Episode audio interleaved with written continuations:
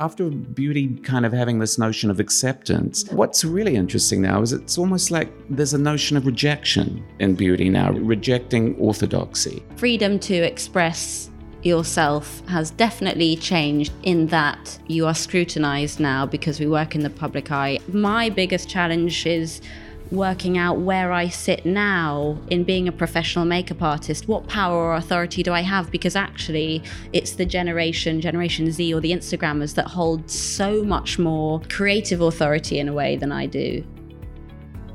Hi, this is Imran Ahmed, founder and CEO of the Business of Fashion. Welcome to Inside Fashion on the BOF podcast. This week, our editor at large sits down with the groundbreaking makeup artist Isamaya Ffrench, known for her artistic and highly creative approach to makeup artistry. Isamaya is Dazed Beauty's creative director and has also joined Christian Louboutin as the company's new global makeup ambassador. This week, she sits down with Tim to talk about what it means to be a makeup artist today in the age of Instagram with public scrutiny and ongoing changes in notions of what beauty really is. So, here's Tim Blanks and Isamaya Ffrench inside fashion.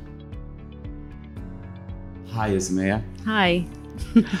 I uh, would like to start with uh, by asking you about something which really brought home in the last little while the power of makeup. I think the the the the the, the power of makeup to make you stop and look at something with new eyes, and that thing is Rihanna's eyebrows.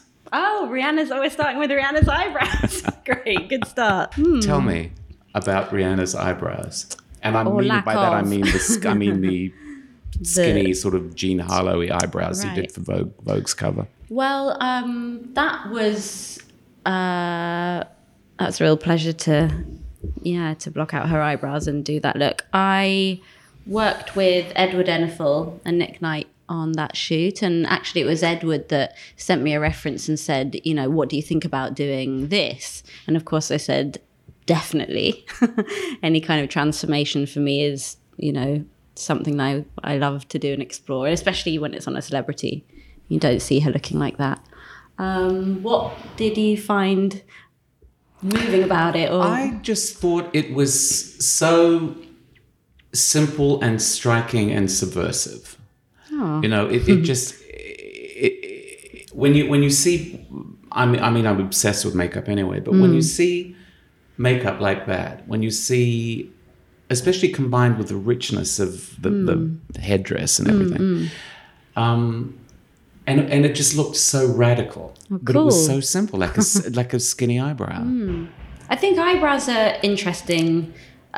I find them personally interesting thing parts of the face to um, change just because they have such a huge impact on your expression. I mean, it's very basic, but um, so fundamentally, that will make you look and feel radical because you can you can't be as expressive with a thin eyebrow for example. So i think yeah it's more it's easier to f- create a new feeling around a face than say doing something with the lips or whatever. Was you've said the eyes are the most important part of the face for you when you're when you're working?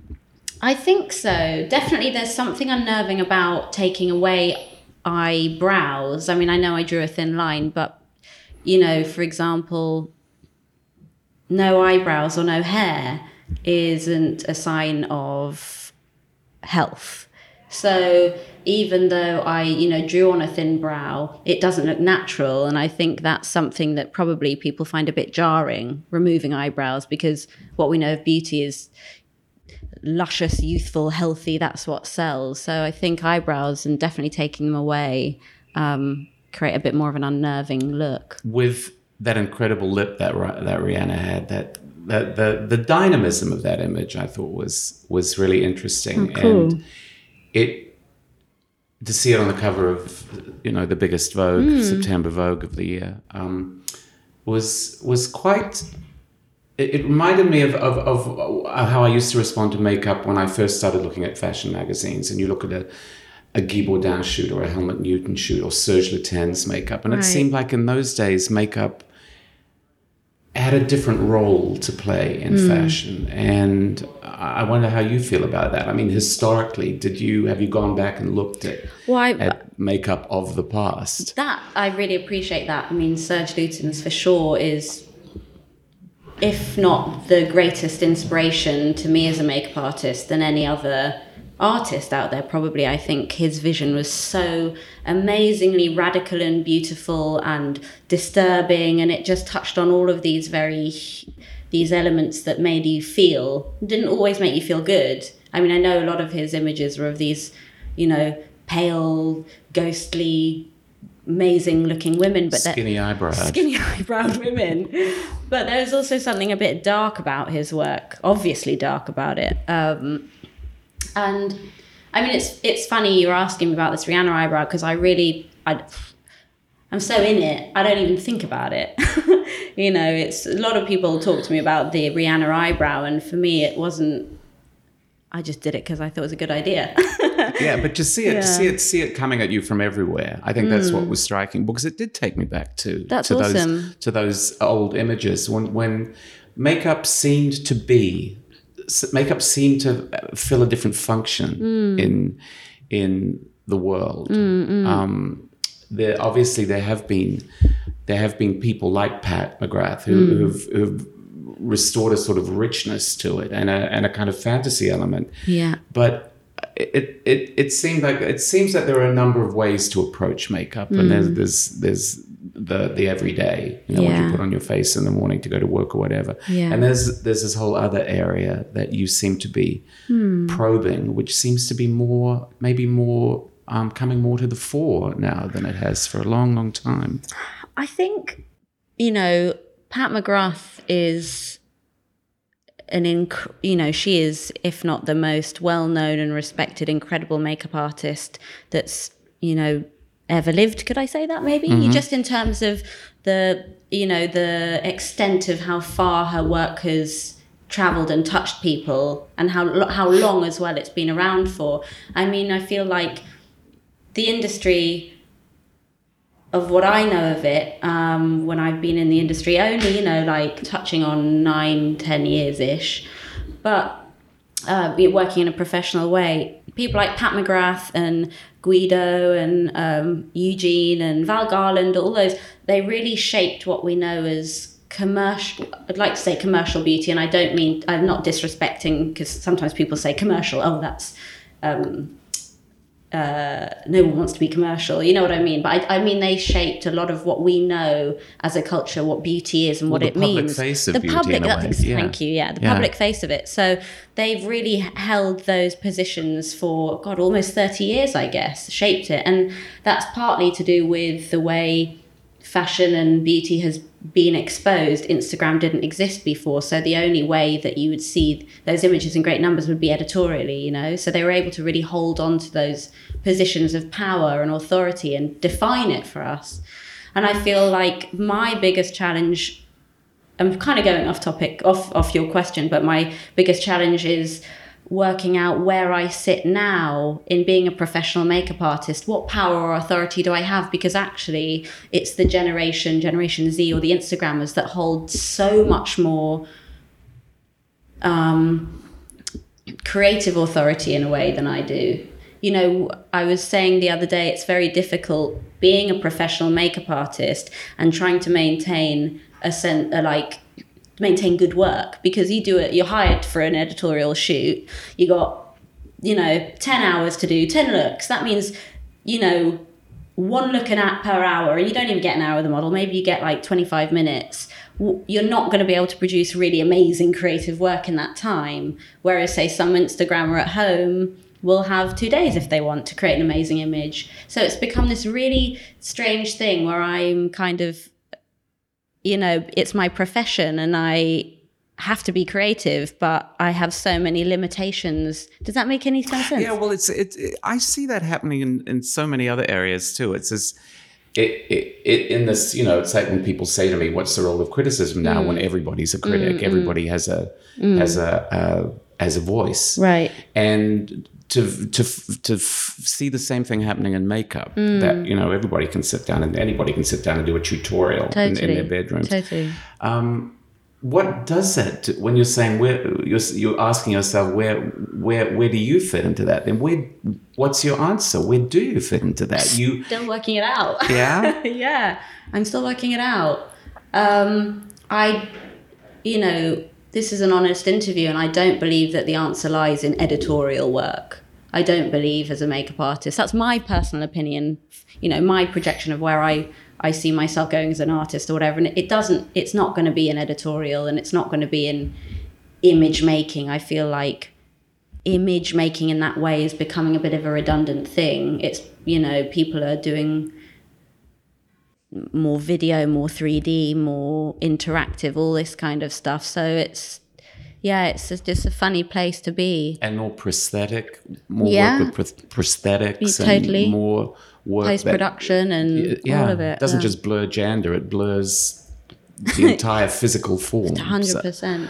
Back to the Serge Lutens thing, though. Your your original question. I feel like he really he was he was an artist, and I feel like his he he didn't come across as a commercial artist in a way. If you look at his work and the you know things he did with Shiseido, was it mm-hmm, Shiseido, mm-hmm, and mm-hmm. it was all very like it was almost like he could explore all those weird new territories because they hadn't been defined because beauty hadn't really been defined in that way yet until I feel it, it, it you know the face of beauty the public view of beauty I feel then when Pat McGrath and that kind of generation came along they started to really it started to take shape I, I- guess somebody like Serge Lutens, I always felt his work was so influenced by, by Asia, and and Ah, he was one of the first yeah. people to embrace other cultures and Mm, yeah. to incorporate other cultures That's into his work. And now, of course, there are so many cultures. There, Mm. there, there are there are not just the physical cultures that populate the planet, but there are all the online cultures Mm. and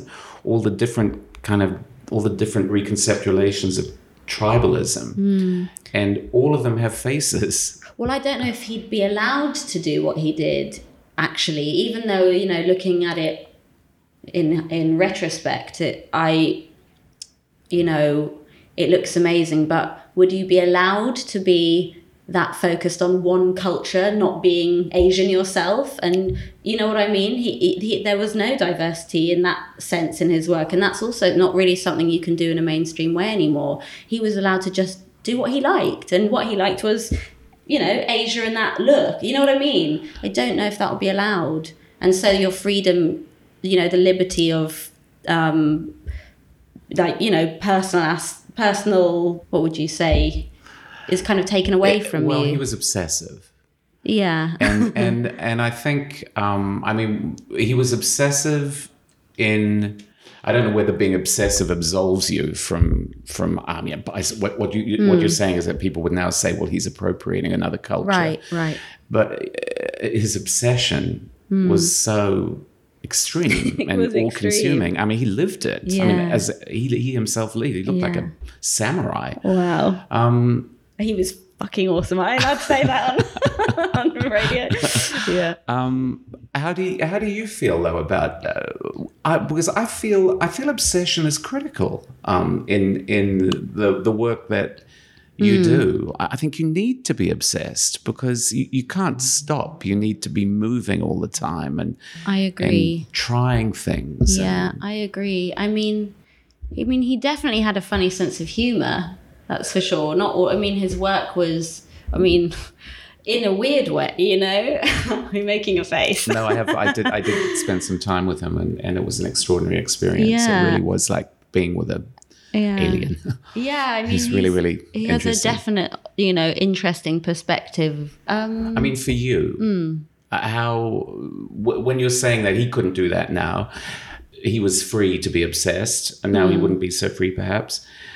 Freedom has changed then for, for I- I- somebody like you doing what you do. The whole In- idea of freedom has changed. hundred percent. Yeah, I mean, freedom to express yourself has definitely changed.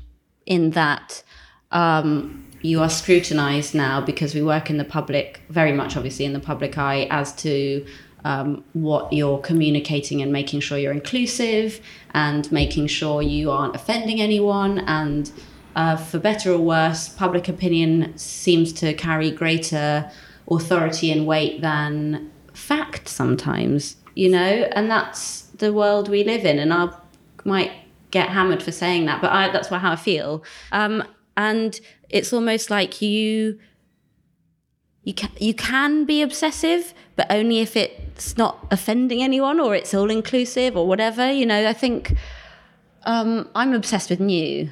I love new things, and I love um, being challenging my work in new ways, finding new ways to express it. I don't necessarily mean like in film or in performance, but I just mean in terms of the tools I'm given to create new images. I'm obsessed by new.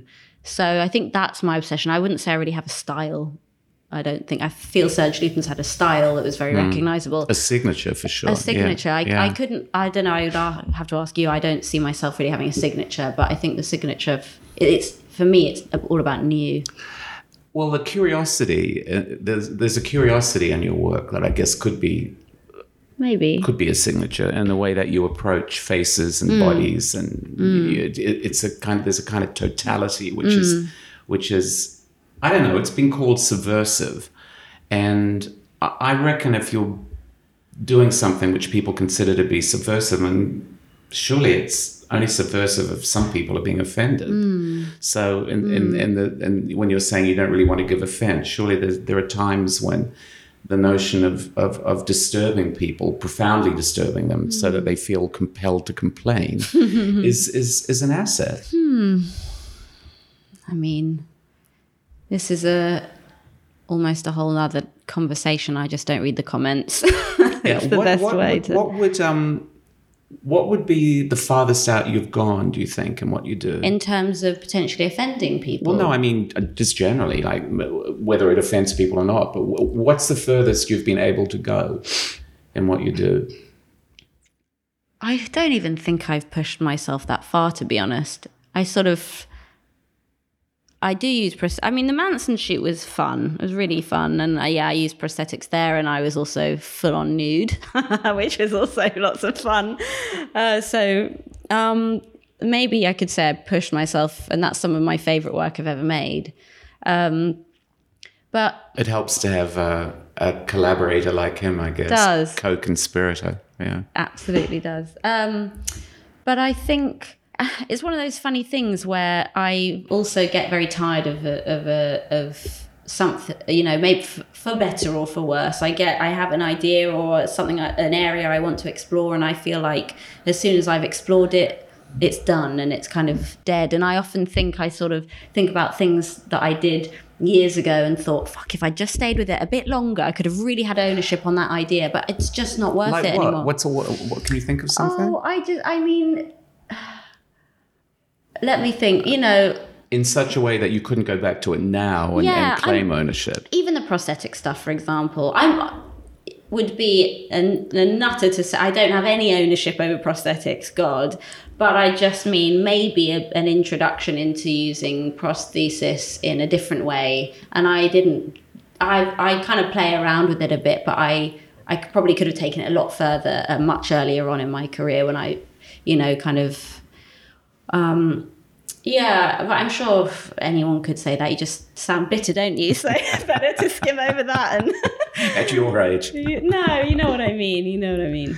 Well, I was curious that you, when you, you, said once that in a way there are relatively few things I've mm-hmm. done that I could really call my own work. Definitely. That's kind of intriguing. Of yeah, I think that just comes down to the fact that my work is generally presented in a space that is um, not controlled but contributed to by other people you know? It's not pure art. It's not narcissistic. It's collaboration. It's fashion. It's shoots. It's lots of ideas. It's lots of people. I think for example the manson thing was entirely my thing. That's partly why i love it so much from you know beginning to end. That was a project that i had in my mind and i saw through. And um, and I, but you know when you work in fashion a lot of the time you have many other opinions that you have to or limitations editorial limitations whatever that you have to face. So yeah that's probably what i'm talking but about i'm intri- i'm intrigued. I'm again i'm, I'm always intrigued. I'm, mm. everything intrigues me. Um, it's one of my favorite words. but uh, working with Marilyn Manson on, on what was a personal project, mm. and then working with somebody like Tom Ford mm. on a beauty collection, extreme beauty collection for him. Um, a very different people, or are they? Or are they? Yes. you heard it first Marilyn Manson and Tom Ford.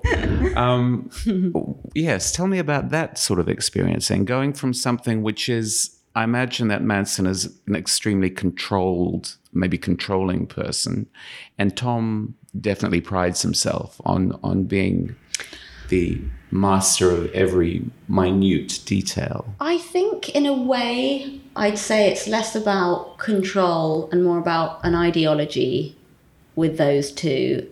And they are both radical humans, and their visions are radical. You know, sure, Manson might uh, did radical in his own dark, amazing, twisted, whatever Manson way, but Tom Ford is also radical. I mean, he you know, those Gucci campaigns he did, or, you know, the, the perfumes, smelly things between the girls' ass cheeks. So it's radical. And I feel like, I mean, it's actually, I feel it's a massive compliment to me to be able to align myself with those two people and hope that they'd work with me because we share something in common, maybe. Um, so obviously they have different aesthetics, but I think fundamentally they are real pioneers in in radicalism and radical visuals and ideals. Do you know what I mean? Mm-hmm. So it doesn't matter if it's prosthetics mask or it's you know a cosmetics thing. It's more about the fundamentals of where that comes from at the core of the person.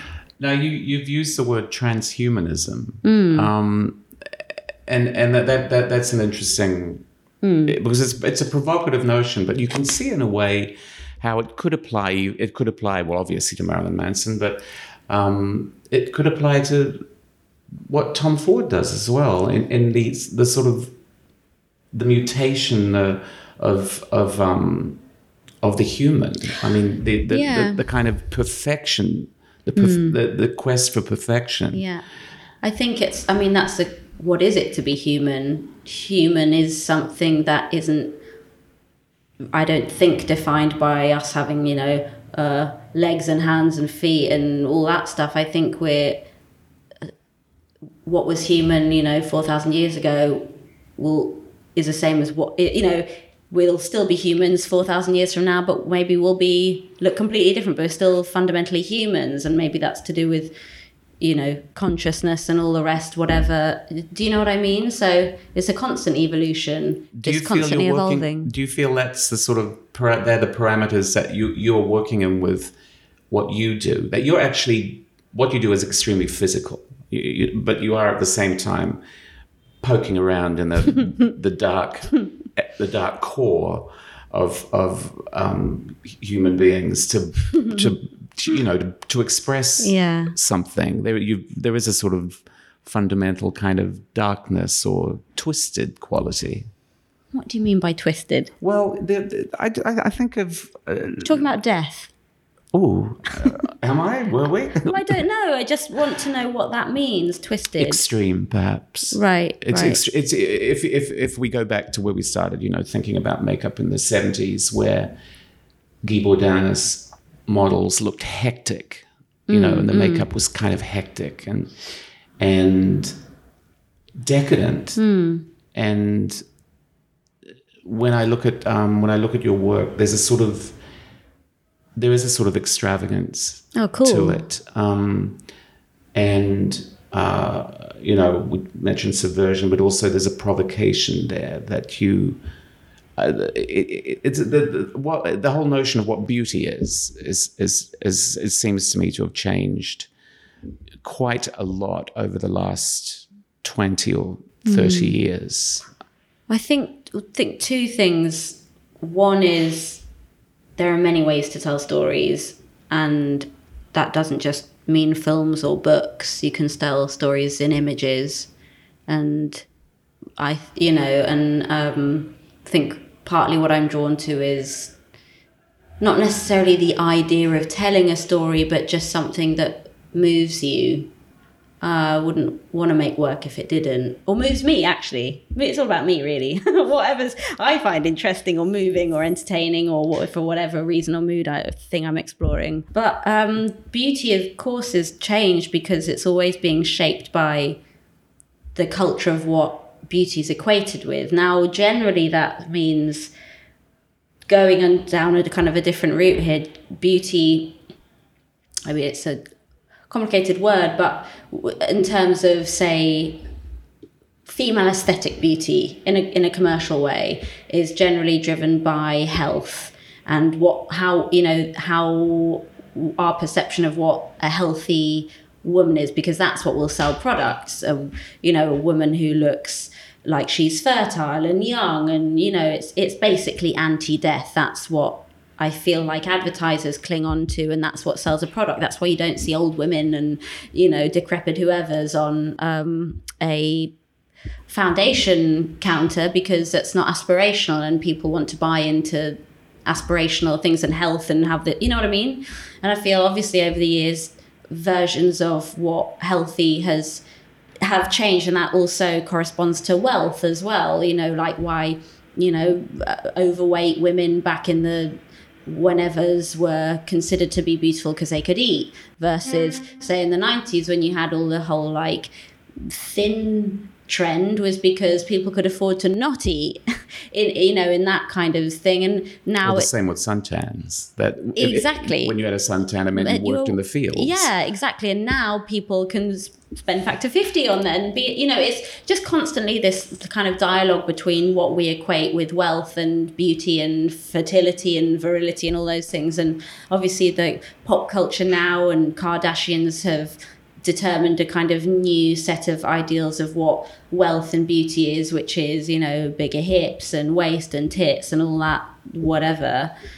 And so I'm literally going off and on, and I can't even remember your question. No, we're, talking about, we're talking about the, the way the, but, the way beauty's changed. I mean, is yeah. it even uh, beauty? I guess at one point uh, there, there was an orthodoxy of beauty, mm. and and if you think during the 70s and 80s, there was a sort of there was a standard maybe mm. and and beauty was about acceptance of of of a certain set of criteria I mean, if if beauty comes from nature, mm. where be- symmetry in nature is beauty, mm, so mm, butterflies recognize right, right. a good breeding partner exactly. from the, from the symmetry of, of its I wings. forgot to mention that, but exactly, yeah. symmetry in faces as well yeah. will help sell products because that's health. what looks so, health, yeah, health yeah. and reproduction. And an asymmetrical and face is supposed to be, you know, Edgar Allan Poe was supposed to be emblematic of complete madness because his face was so asymmetrical, right. but I think that what's happening after beauty, beauty kind of having this notion of acceptance, mm. what what's really interesting now is it's almost like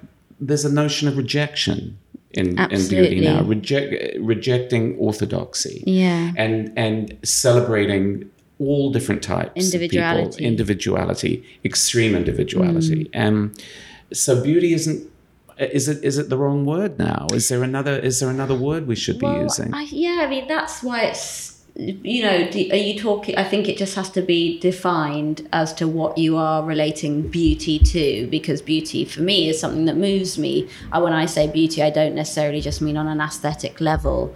So I think it's important to define what kind of beauty you're talking about. But I mean, it, yes, there's a rejection, I think, because, you know, in commercial um, you know, corporations have kind of homogenized what beauty should look like for the consumer like you say, the perfect ideals of women and symmetry and blah blah blah.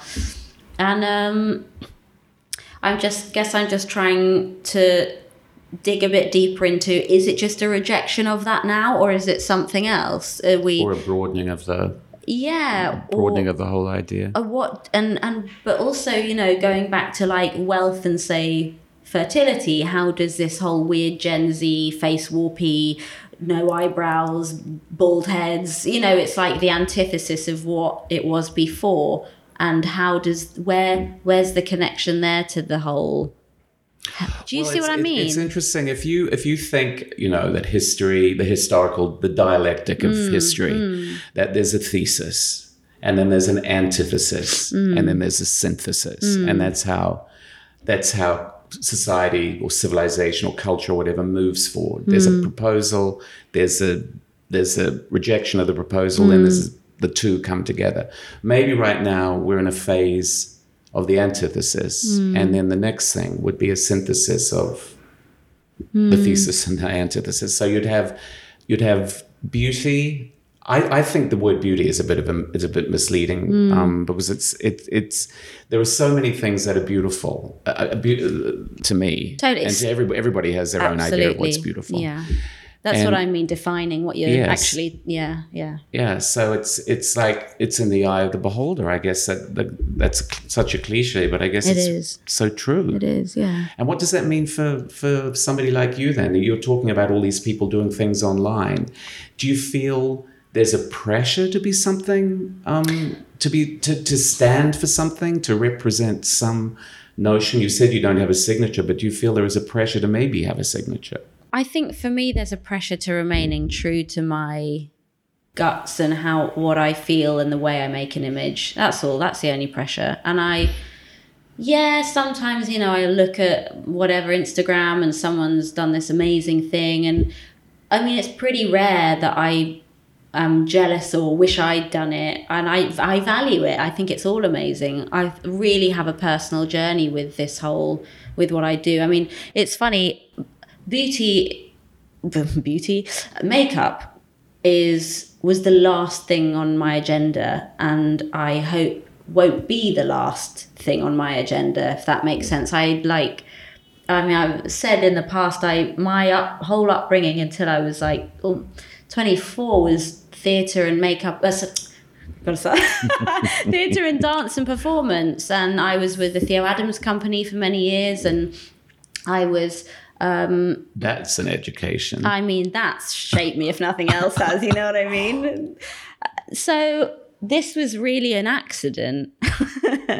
and I kind of still view it as an accident. And therefore, perhaps that's why I'm not, I don't, fe- I feel easy about it. I don't feel anxious about my career. I don't feel anxious about doing more work or new work or whatever it is because it was never the goal really um i just it's just a means to express do you know what i mean Well, it's, you you began with you literally began with face painting I for, did. for little I kids. did, I did. And and I, I mean that's where makeup began with face I painting. not good enough at making cocktails and the local bar basically not good enough at pouring pints that's why So turning little children into tigers. I know, Um, yeah you know that's the makeup be- began as face painting. In, in the year four hundred thousand BC or right whatever. right And, and what I find interesting, another interesting thing now is, you know, there's been a lot of talk about AI Mm. and how um, AI really only recognizes the faces of the people who are creating the technology. I, it, Mm-hmm. Right, it, you it mean the whole racial thing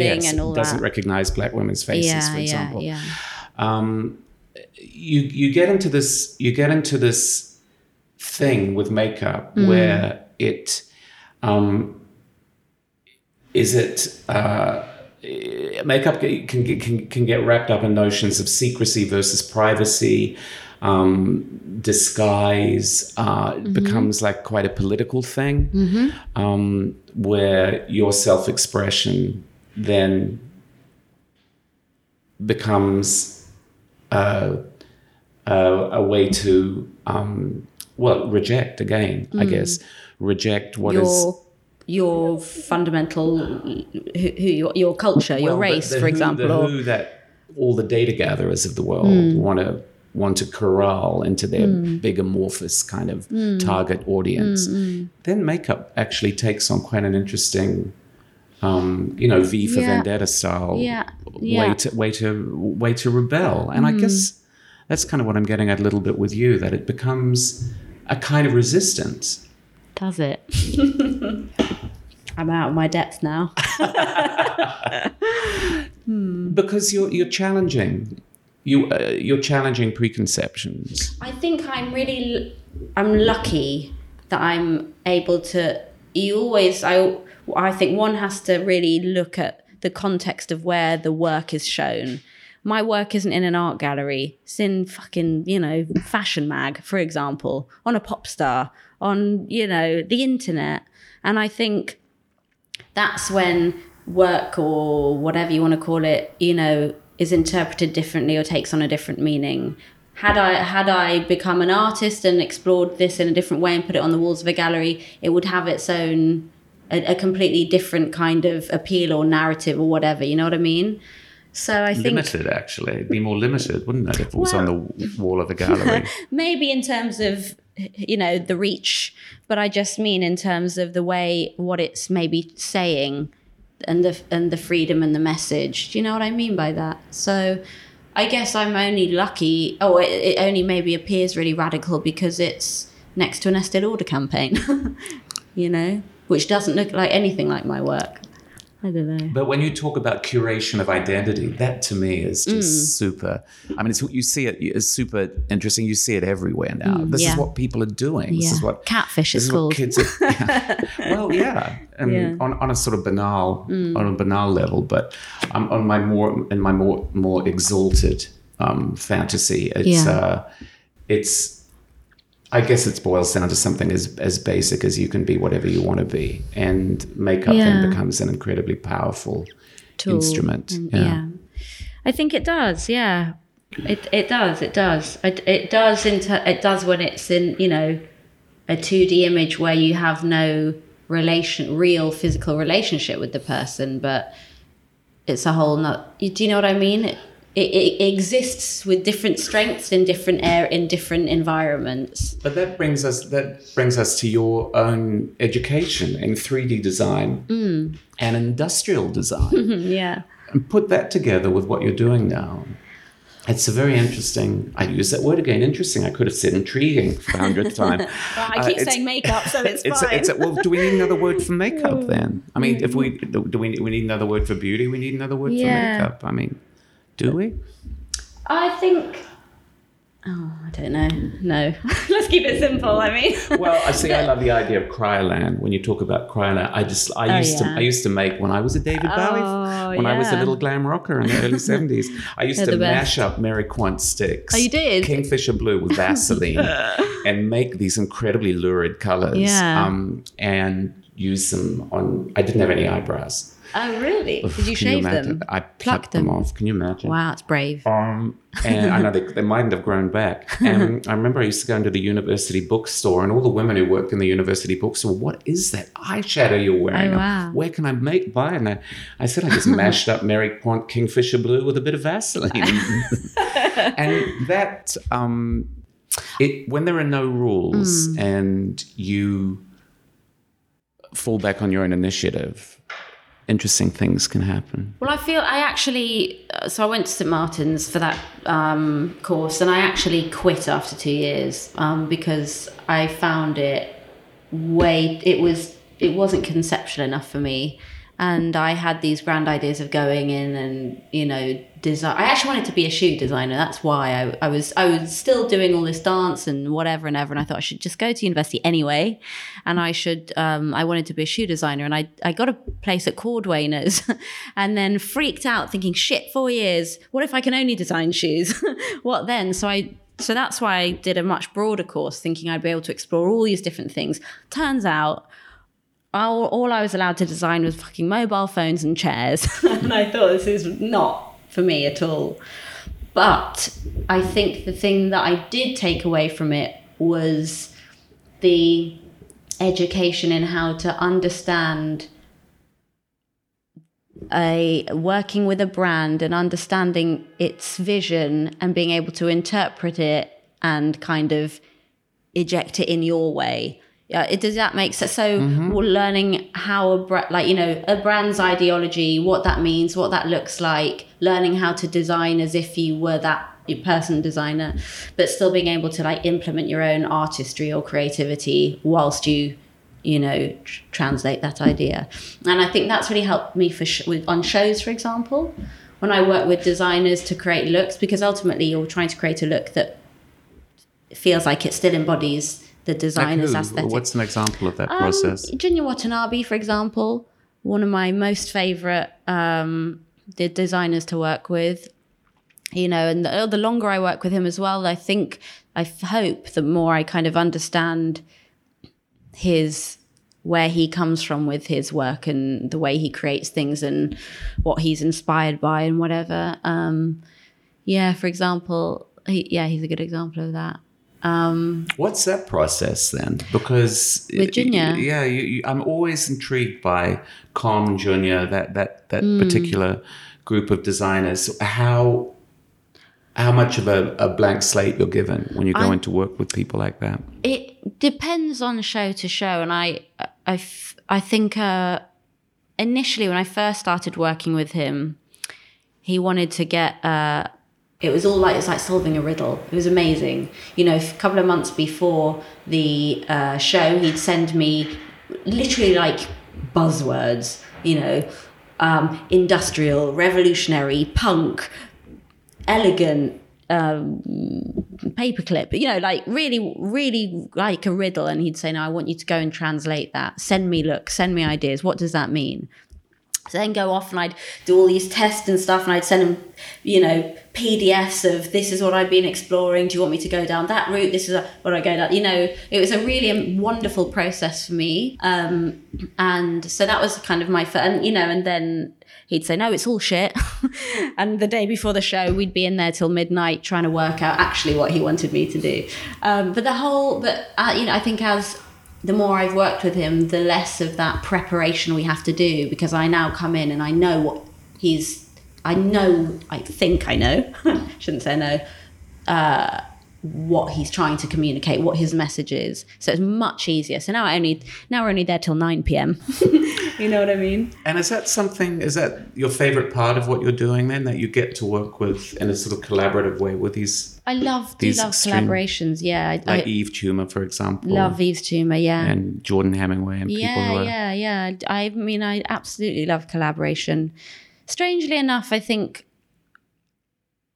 going back to my, you know, my real education, which was in performance and all that kind of stuff, I think I've exhausted a lot of my collaborative energies.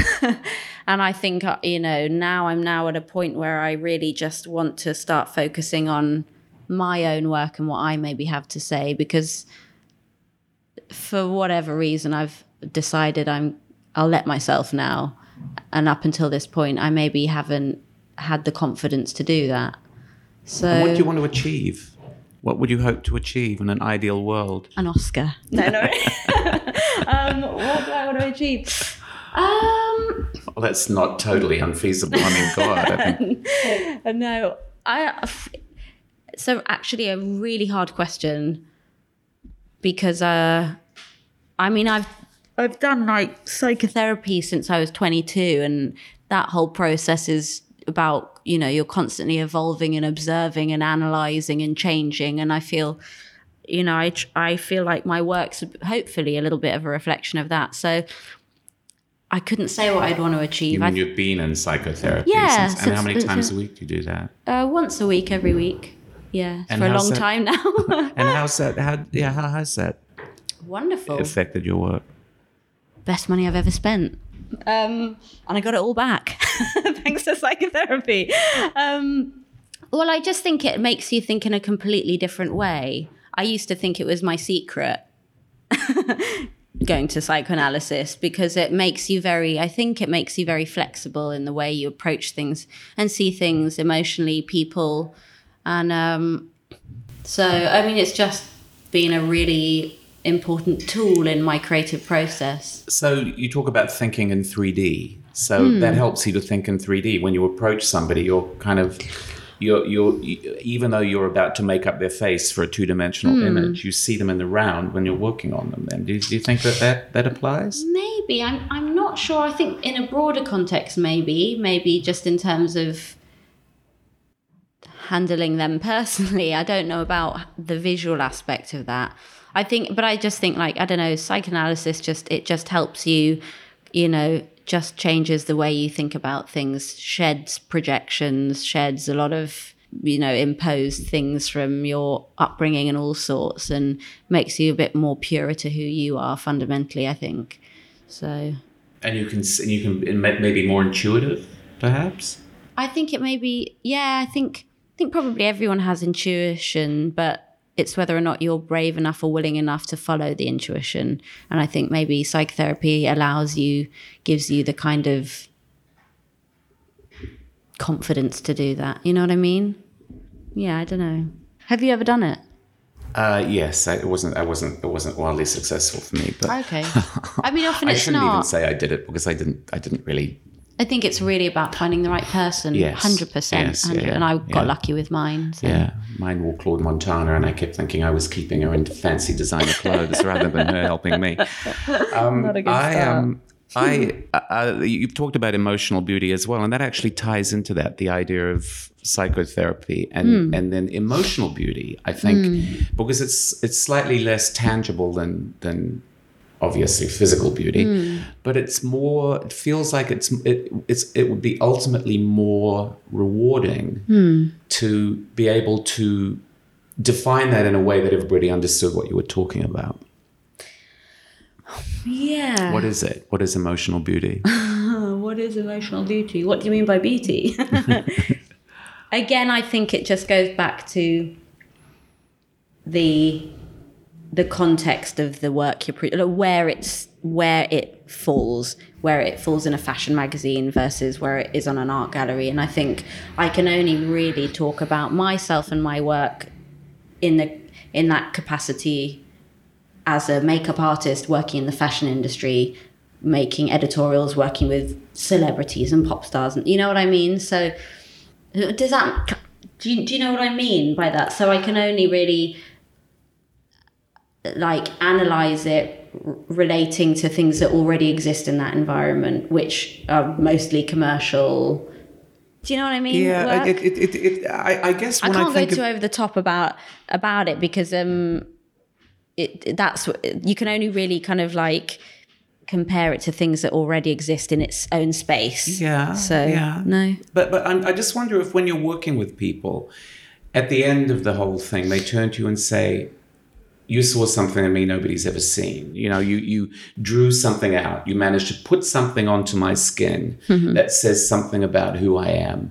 inside and nobody's ever managed to do that whether that's emotional beauty whether you're it, it, it's you know what courtney love say pretty on mm-hmm. pretty on what's pretty on the inside was that a whole song was that a whole album i don't even remember um, but it's that sort of idea of Yeah. turning inside out is interesting when you're using prosthe- prosthesis and and ways to to literally turn Yeah. the human form or the human face or whatever inside out. I, I that to me would be a fabulous challenge if I did what you if I did what you did. Well, uh, a lot of the work that I do or have done in the past, I probably will explore this again, has been self portrait series where I've turned myself into different characters from, you know, old men to with birds to you know um russian restaurant owner in wherever to you know um I did a whole series. I don't know how happy he was about it actually for Tom Ford, where I turned myself into all the Tom Ford women. And one one of them was like an Upper East Side Jewish psychotherapist, actually with a giant forehead. I don't, don't know how well he responded to that, but um. I find that really. well, she would buy a Tom Ford handbag. She would buy a Tom Ford handbag. Um, so I That's very Cindy Sherman esque of you. yeah i mean i think i think it's yeah i mean i i get i mean i am really interested in like exploring real you know identity people with character people that move you you know that inspire some kind of emotional reaction i do love that I find that really interesting and um Do you think that's that's harder to do than, than to, to make gorgeous grotesques then, isn't it? I think it's harder to to kind of really to make that really accurate, a real accurate, believable representation of that person. You that's know what I when mean? you get your Oscar. there we go.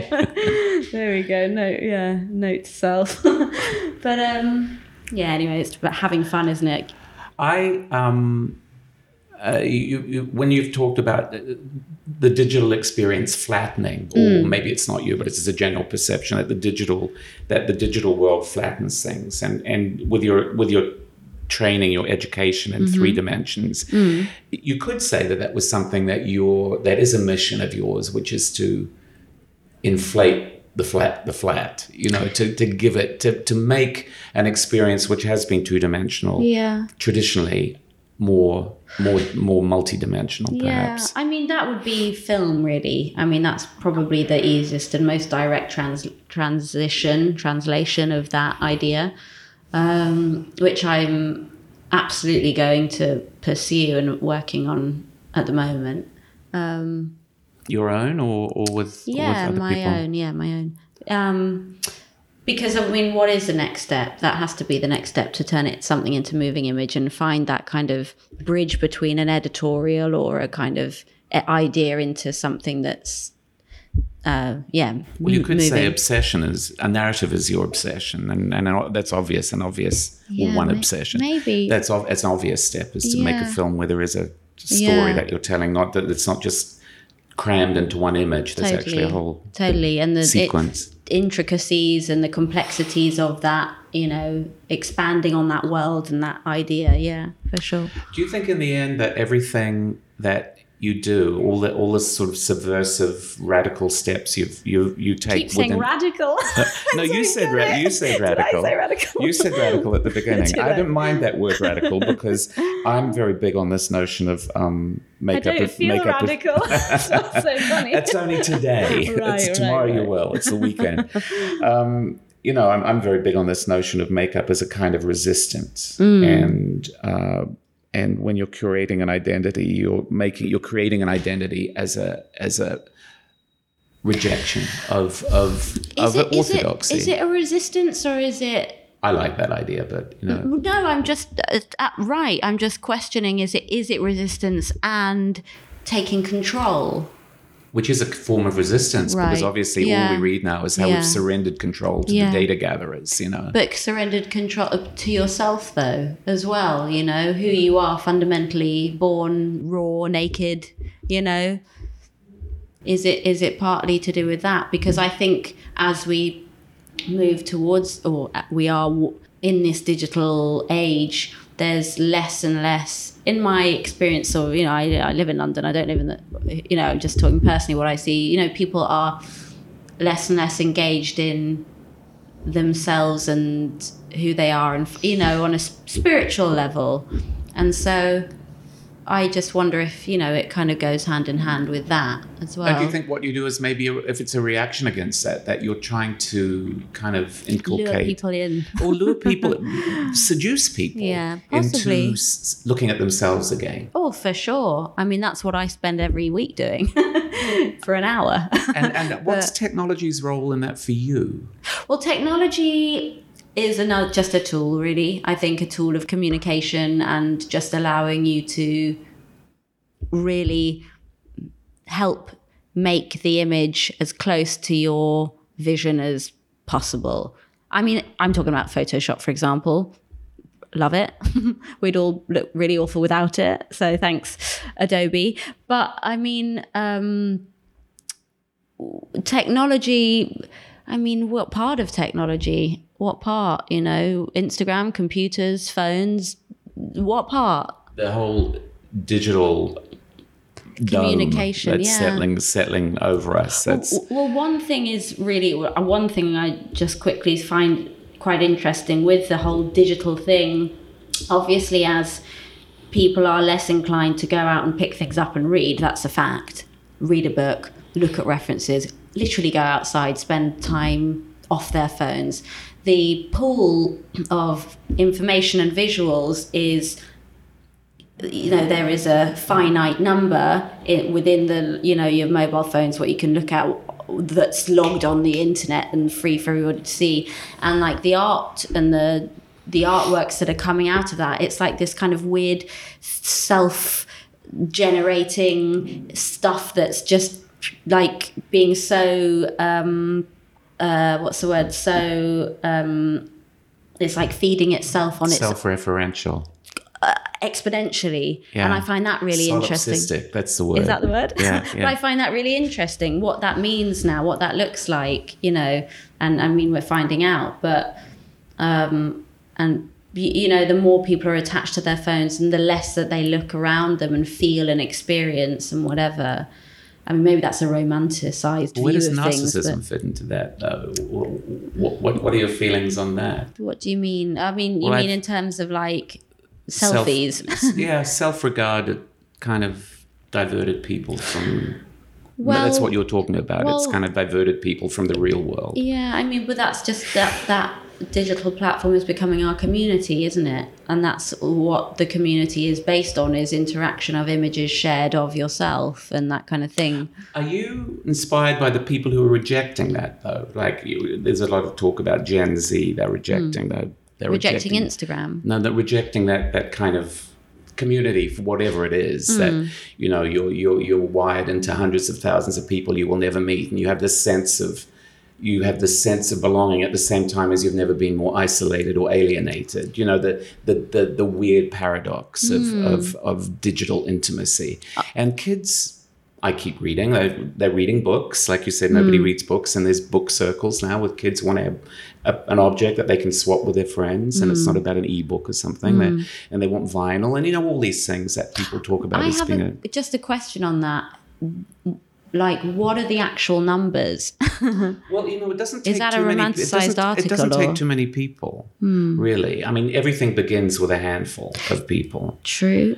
and and whether that handful of people remains a handful of people and become become like some kind of beacon in the just- future. Yeah, for sure. I just wonder what the actual reality of that is when we're having less and less control over what you know, less and less control over ourselves and our privacy. You know, because yes, that might happen on one hand with like, which is a lovely, like, awesome um, idea. These kids doing that, but then what about you know?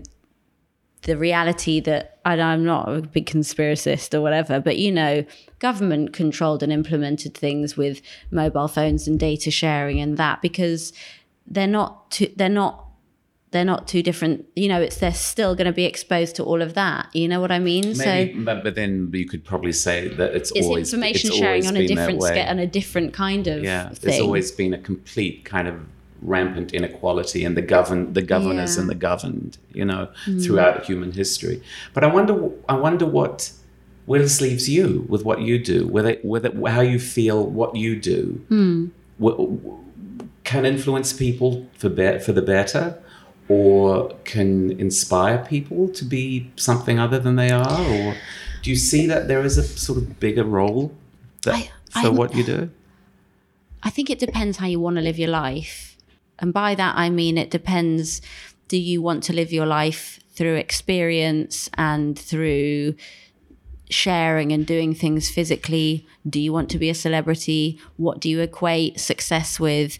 Um, I think those are the questions. And I don't necessarily equate success. I do on some levels to celebrity and finance, but I also equate life success to experience and growth and wisdom and all those other things. So I think it doesn't leave me it, it doesn't really change anything for me. I will still just pursue what I do with the same hopefully just integrity and thing that I always have done, which is constantly changing, but there's no there's no like financial reward or celebrity reward at the end of it really. If that happens, that happens, but for me, I can't stop making work. I can't stop exploring shit.